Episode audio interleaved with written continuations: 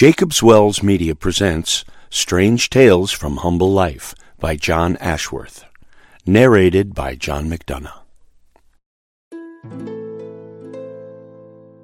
Chapter 6, Ellen Williams and the Black Man.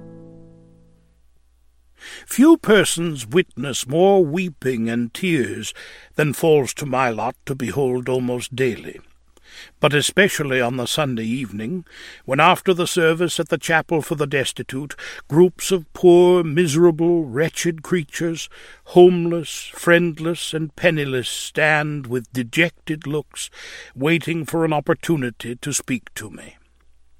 No doubt some of these pitiable objects are the authors of their own sufferings, and are reaping what they have sown. Nevertheless, there they are, human beings. Every man and woman of them are my own brothers and sisters, and the deeper they are sunk in depravity, the more they stand in need of our sympathy.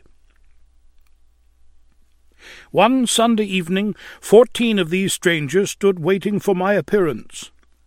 5 of them consisted of a man, his wife, and 3 children. 3 others, men professedly on tramp, 2 of the 3 without coats. 4 others were elderly persons, all with pitiable tales to tell, and the last 2 were females. One of them, who was dressed in a seedy black silk, had a good address. She made a nice curtsy, begged my pardon, and while wiping the tears from her eyes, assured me that she had been so deeply impressed with the service of the evening that she had vowed to return to her native place and lead a new life, but finished by requesting me to bear the expense of her journey. The last of the 14 is the subject of this narrative. She was about 40 years of age. The broken bonnet on her head had once been white straw. Her shawl was thin and dirty, her printed dress in rags, and her feet almost without shoes. She was weeping bitterly, and was the only one of the whole group whose sorrow seemed to be real. After disposing of the polite woman in seedy black silk, I turned to the ragged, sobbing creature that stood waiting her turn, observing, "Well, my good woman, you want to speak to me?" "Yes, sir, but I am ashamed to speak to you," was her reply. "I suppose you are a stranger in Rochdale. Have you ever attended this place before?" "No, sir. I left Oldham this afternoon, and when I came into this town I did not know what to do nor where to go. I spoke to a lady, and she advised me to come to your chapel, and said that if I saw you after the service you would perhaps provide me with lodgings somewhere." "Do you belong to Oldham?" "No, sir. My native place is near Hyde, but I have not been there lately." "And what makes you weep so bitterly?" "Oh, sir, I was formerly a Sunday scholar and teacher, and regularly attended a place of worship, and while you were singing the first hymn tonight, the thought of those happy days came rushing back to my mind, and filled my soul with agony. Oh, to think of what I was then, and what I am now!" "Have you no relatives or friends?" "I have relatives and acquaintances, but no friends." "What is your trade?"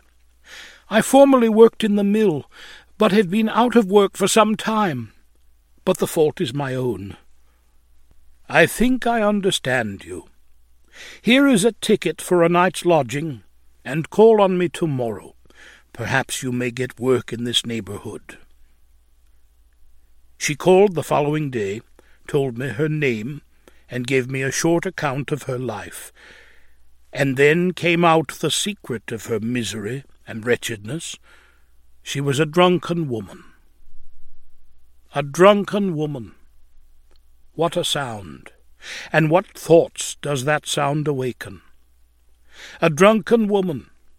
Of all the painful, sickening sights in this world, the sight of a drunken woman is the most painful, the most sickening. When a woman begins to drink, farewell to everything that makes a woman lovely. Farewell beauty, farewell modesty, farewell virtue and chastity, farewell self-respect.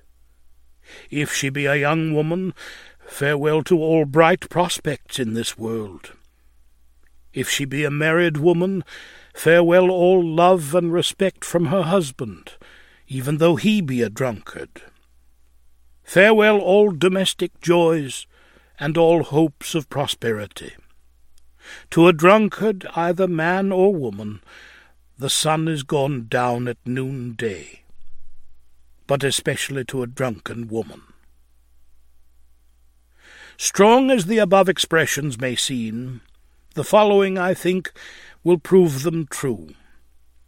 On the same form on which Ellen sat the first night she attended the destitute, there was an old woman who begged that I would go see her son, who was very poorly. I followed the weeping mother to the home of her dying firstborn, and there found 6 young children seated on the floor around the fire, all silent and sad. I spoke kindly to the oldest, a girl about 10 years of age, for I remembered how the mother of these children had, a few weeks before, left them a whole day without food while she was drinking, and how this girl had found a little flour, baked a cake in the oven tin over the fire, and shared it with her little hungry brothers and sisters.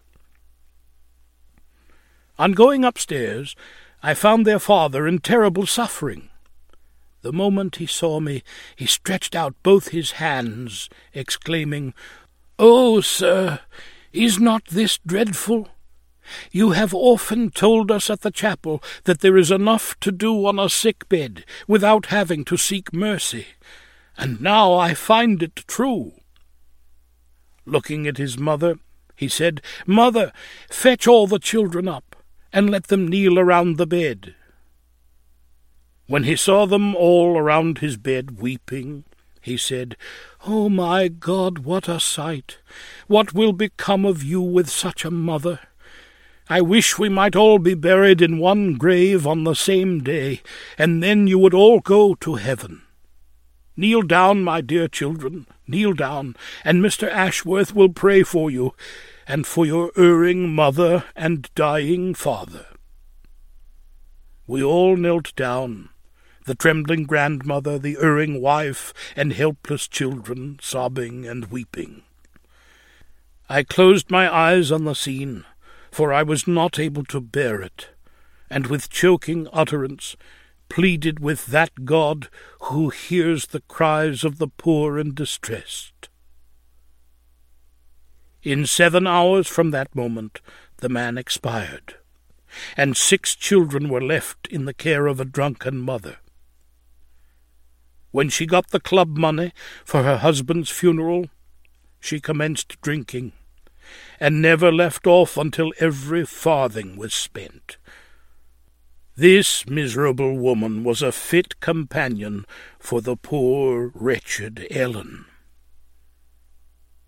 And how did Ellen Williams become a drunken woman? Hear the answer, ye young unmarried women of England. Ellen kept company with a young man who was a tippler, who went to visit her with a small bottle of rum in his pocket to let her have a drop in her tea. And when Ellen walked out with her sweetheart, they often called at public houses to have just one glass. So by keeping company with a tippler, having drops of rum in her tea, and calling at public houses on their walks, Ellen began to like drops of rum. Any young woman who goes with her intended into a public house before they are married deserves a drunken husband, and if she goes with him after, she deserves no pity. These drops of rum in tea have made sad havoc in thousands of homes, They have made myriads of thin, pale-faced, ragged children, and myriads of dirty, slatternly, red-nosed mothers. A poor woman called at my door one Saturday evening to inform me that herself and children were starving. I gave her a little help, and the day after unexpectedly called to see her. I found her and another woman having tea together, and the little pitcher with a drop of rum stood on the table. When they saw me, the faces of both were red, whether from the drop of rum or my unexpected visit, I cannot tell, perhaps from both. The following day she called again, with a large woolen stocking around her face, looking very pitiful, and informed me that she had been bad of the toothache, and that was the reason she had a little rum, and she hoped I would think nothing about it. "But you looked very merry with your toothache when I called," I replied. "Why, just then I did, you see. One cannot always be crying." While on this point, I will mention another fact. There was formerly in this town a good old man who for many years spent the whole of his time in visiting the poor, the sick, and the dying. His name was James Nuttall, but he was best known as Jemmy Nutter. He was a good man and highly respected.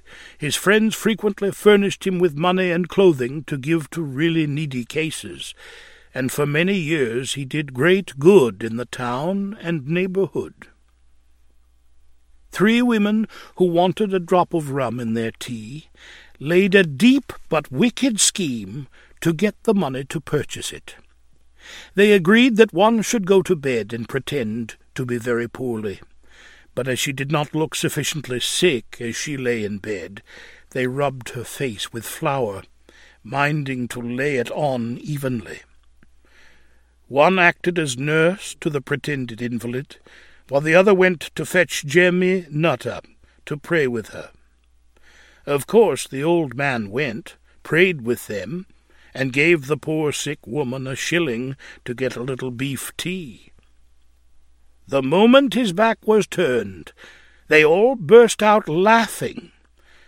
They had got the drop of rum for their tea. For several days I took charge of Ellen, provided her food and lodgings, and furnished her with a few decent clothes, and much sooner than I expected she got partial employment. She attended regularly all the services, and became in appearance a greatly altered woman. She was now an abstainer from what had been to her the greatest curse, her one besetting sin. Once again she could join in singing God's praises, and once again her face was lit up with smiles. None of my poor acquaintances greeted me more cheerfully in the street, nor seemed to enjoy more the means of grace. When talking with Ellen on one occasion about her happy change, she informed me that she had got entirely rid of the black man. "What do you mean by the black man?" I inquired. "Why, sir, when I was a drunkard and living a wicked life, I was always miserable. I did everything I could to smother my conscience and quench the strivings of God's Spirit, sinking deeper and deeper in sin. One moonlight night, as I was walking the street, more unhappy than usual, I thought there was a tall man following close behind me. I turned around and around, but still he was behind. I stood still and looked over my left shoulder and saw a sight that I shall never forget to my dying day. But I suppose it was all imagination. I don't know that. I have seen him many times since that night, always looking over the same shoulder, with exactly the same terrible, fierce look and awful black face." "Did he speak to you?" I asked. Yes, always. And he always said the same words, or nearly the same. And what are the words? He said, put an end to your life. Hang yourself. Drown yourself. Take poison.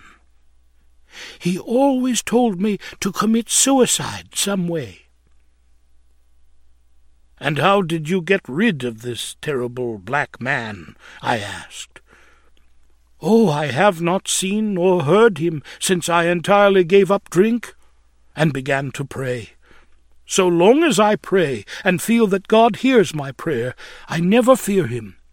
He is like that evil spirit mentioned in the Bible.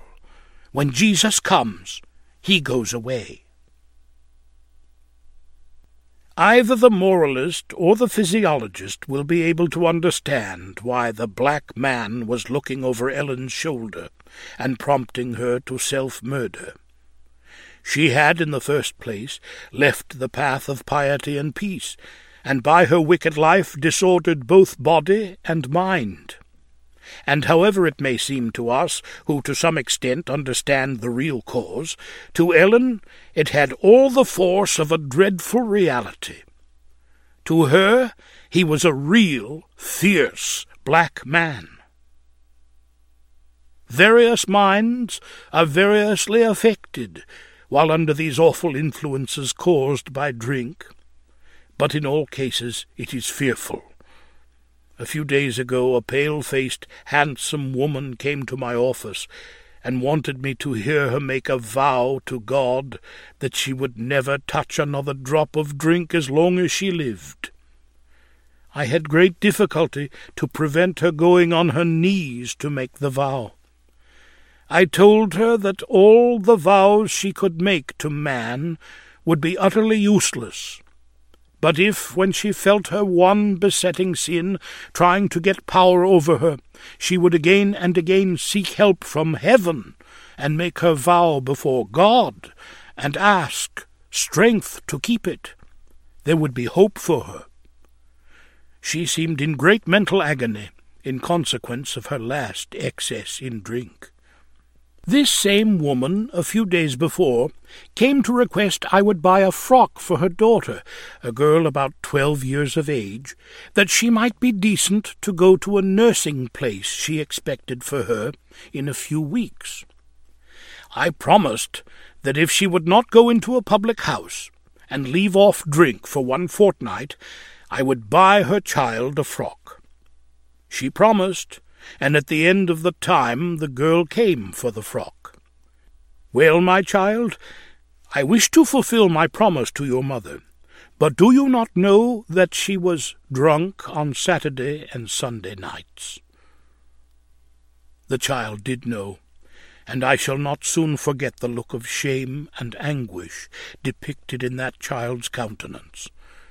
Oh, how I did feel for the poor thing, but I dared not trust the mother a new frock, knowing that she would have sold it for drink. When I asked the woman how she became a drunkard, she replied that for several years her husband, who earned good wages, had 2 or 3 pints of ale on the Saturday night, and every night had a pint to his supper, and she always fetched it. That she got a gill for herself while they were measuring the husband's pint, and so began to like it. The same week that the sorrowing girl lost her new frock because of her mother, I was returning home about 10:30 at night, and at the bottom of Foundry Brow, or George Street, I saw a boy and girl dripping wet and both crying. On asking what was the matter, they told me the door was locked, and they could not find their mother who had the key. "How long have you been seeking her?" I asked.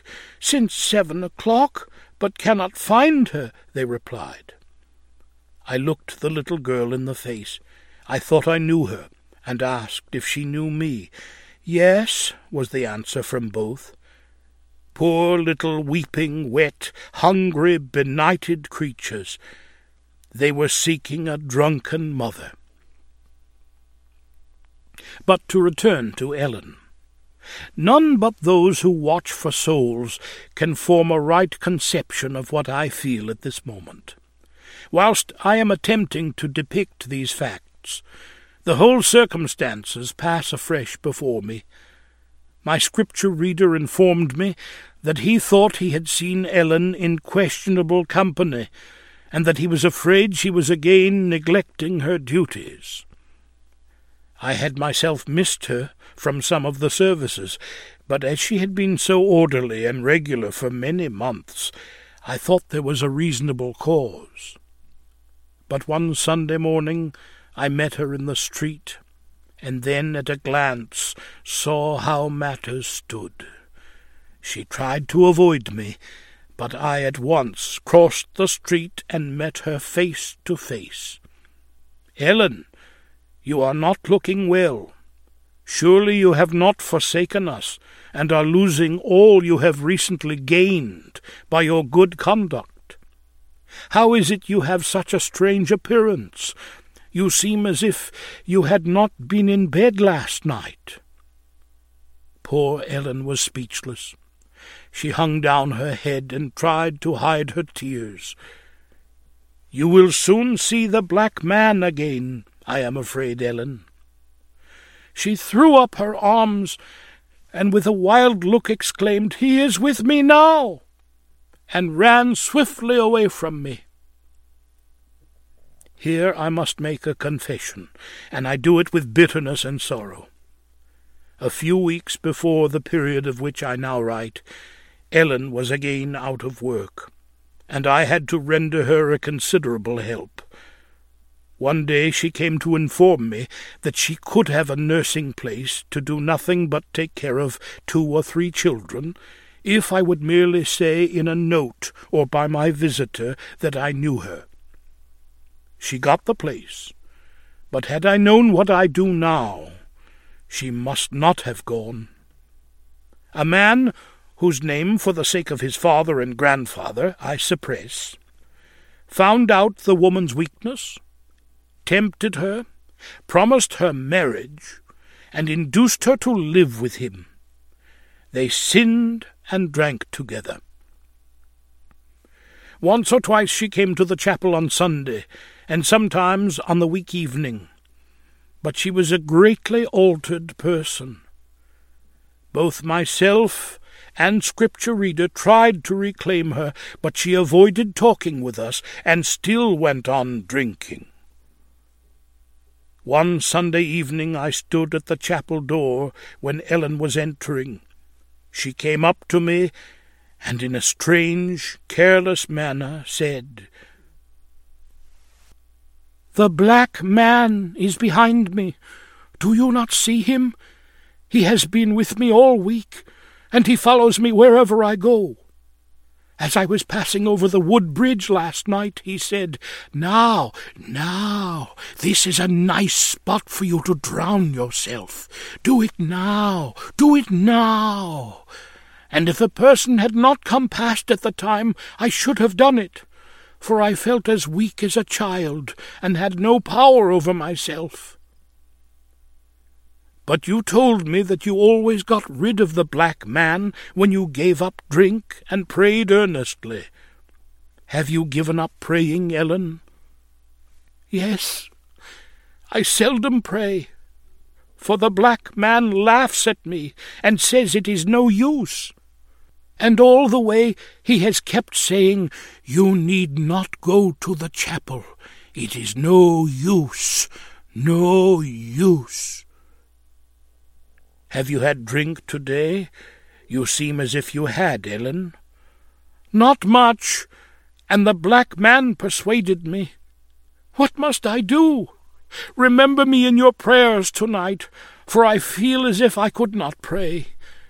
She then moved on into the chapel. Poor Ellen! It was no wonder she could not pray. She was living in sin and knew it. To be indulging in anything that we know to be sinful, to sin when we know we are sinning, and yet pretend to pray, is mocking God. Whoso confesseth and forsaketh his sins shall have mercy. But it is declared that if we regard iniquity in our heart, God will not hear our prayer. And that is the reason why thousands pray in vain. They acknowledge their sins, but do not forsake them. This was Ellen's case, and it was this that had brought her to the dreadful condition she was now in.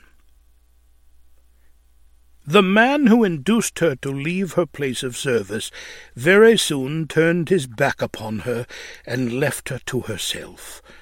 For some time she rambled about the town without any settled residence, and at last went to live at number 14 Greenwood Street. I often saw her pass my office, and every time she seemed sinking deeper and deeper. Her appearance was rapidly becoming what it was the night she was weeping at the destitute. Drink she was determined to have at any and every cost, and the last time I had any conversation with her, she told me that the grinning, fierce black man was almost always with her, urging her on to commit self-murder. One night she remained out drinking very late. When she returned to her lodgings, she was wild with excitement, exclaiming, "He will finish me yet! He will finish me yet!" "Who will finish you? What do you mean?" asked Mrs. Cartwright, the woman with whom she lodged. "The black man! The terrible black man! Do let me go to bed and come. Kneel down and pray for me. God will not hear either your prayer nor mine. We are both too bad for that," said Mrs. Cartwright, bursting out weeping. "Pray, pray, do pray," cried Ellen. "The black man will go away if we pray." They both knelt down. Ellen was miserably drunk, and her wild screams were awful. And the whole of that night was an awful night. In the morning she began to sing a strange, wild song, so strange, plaintive, and melancholy were the words in the tune, that, to use Mrs. Cartwright's own words, they made her weep, and the flesh creep on her bones. A short time after the wild, plaintive song was finished, Mrs. Cartwright heard an unusual sound, and running upstairs, she found Ellen on the floor in the agonies of death. She had taken strong poison, and in a few minutes was a corpse. Poor Ellen! Thy voice, now silent, once sweetly mingled with the thousands of the Sabbath school, and joined the praises in the house of God. Then happiness was thine, but thou forsook those paths of pleasantness and peace. Thy one besetting sin withered and blasted all thy hopes, and in thy wild despair thou perished, madly perished by thine own hand. And now thou art gone, gone down to thy grave in darkness. Drink and the fierce black man have done their work. Poor Ellen Williams!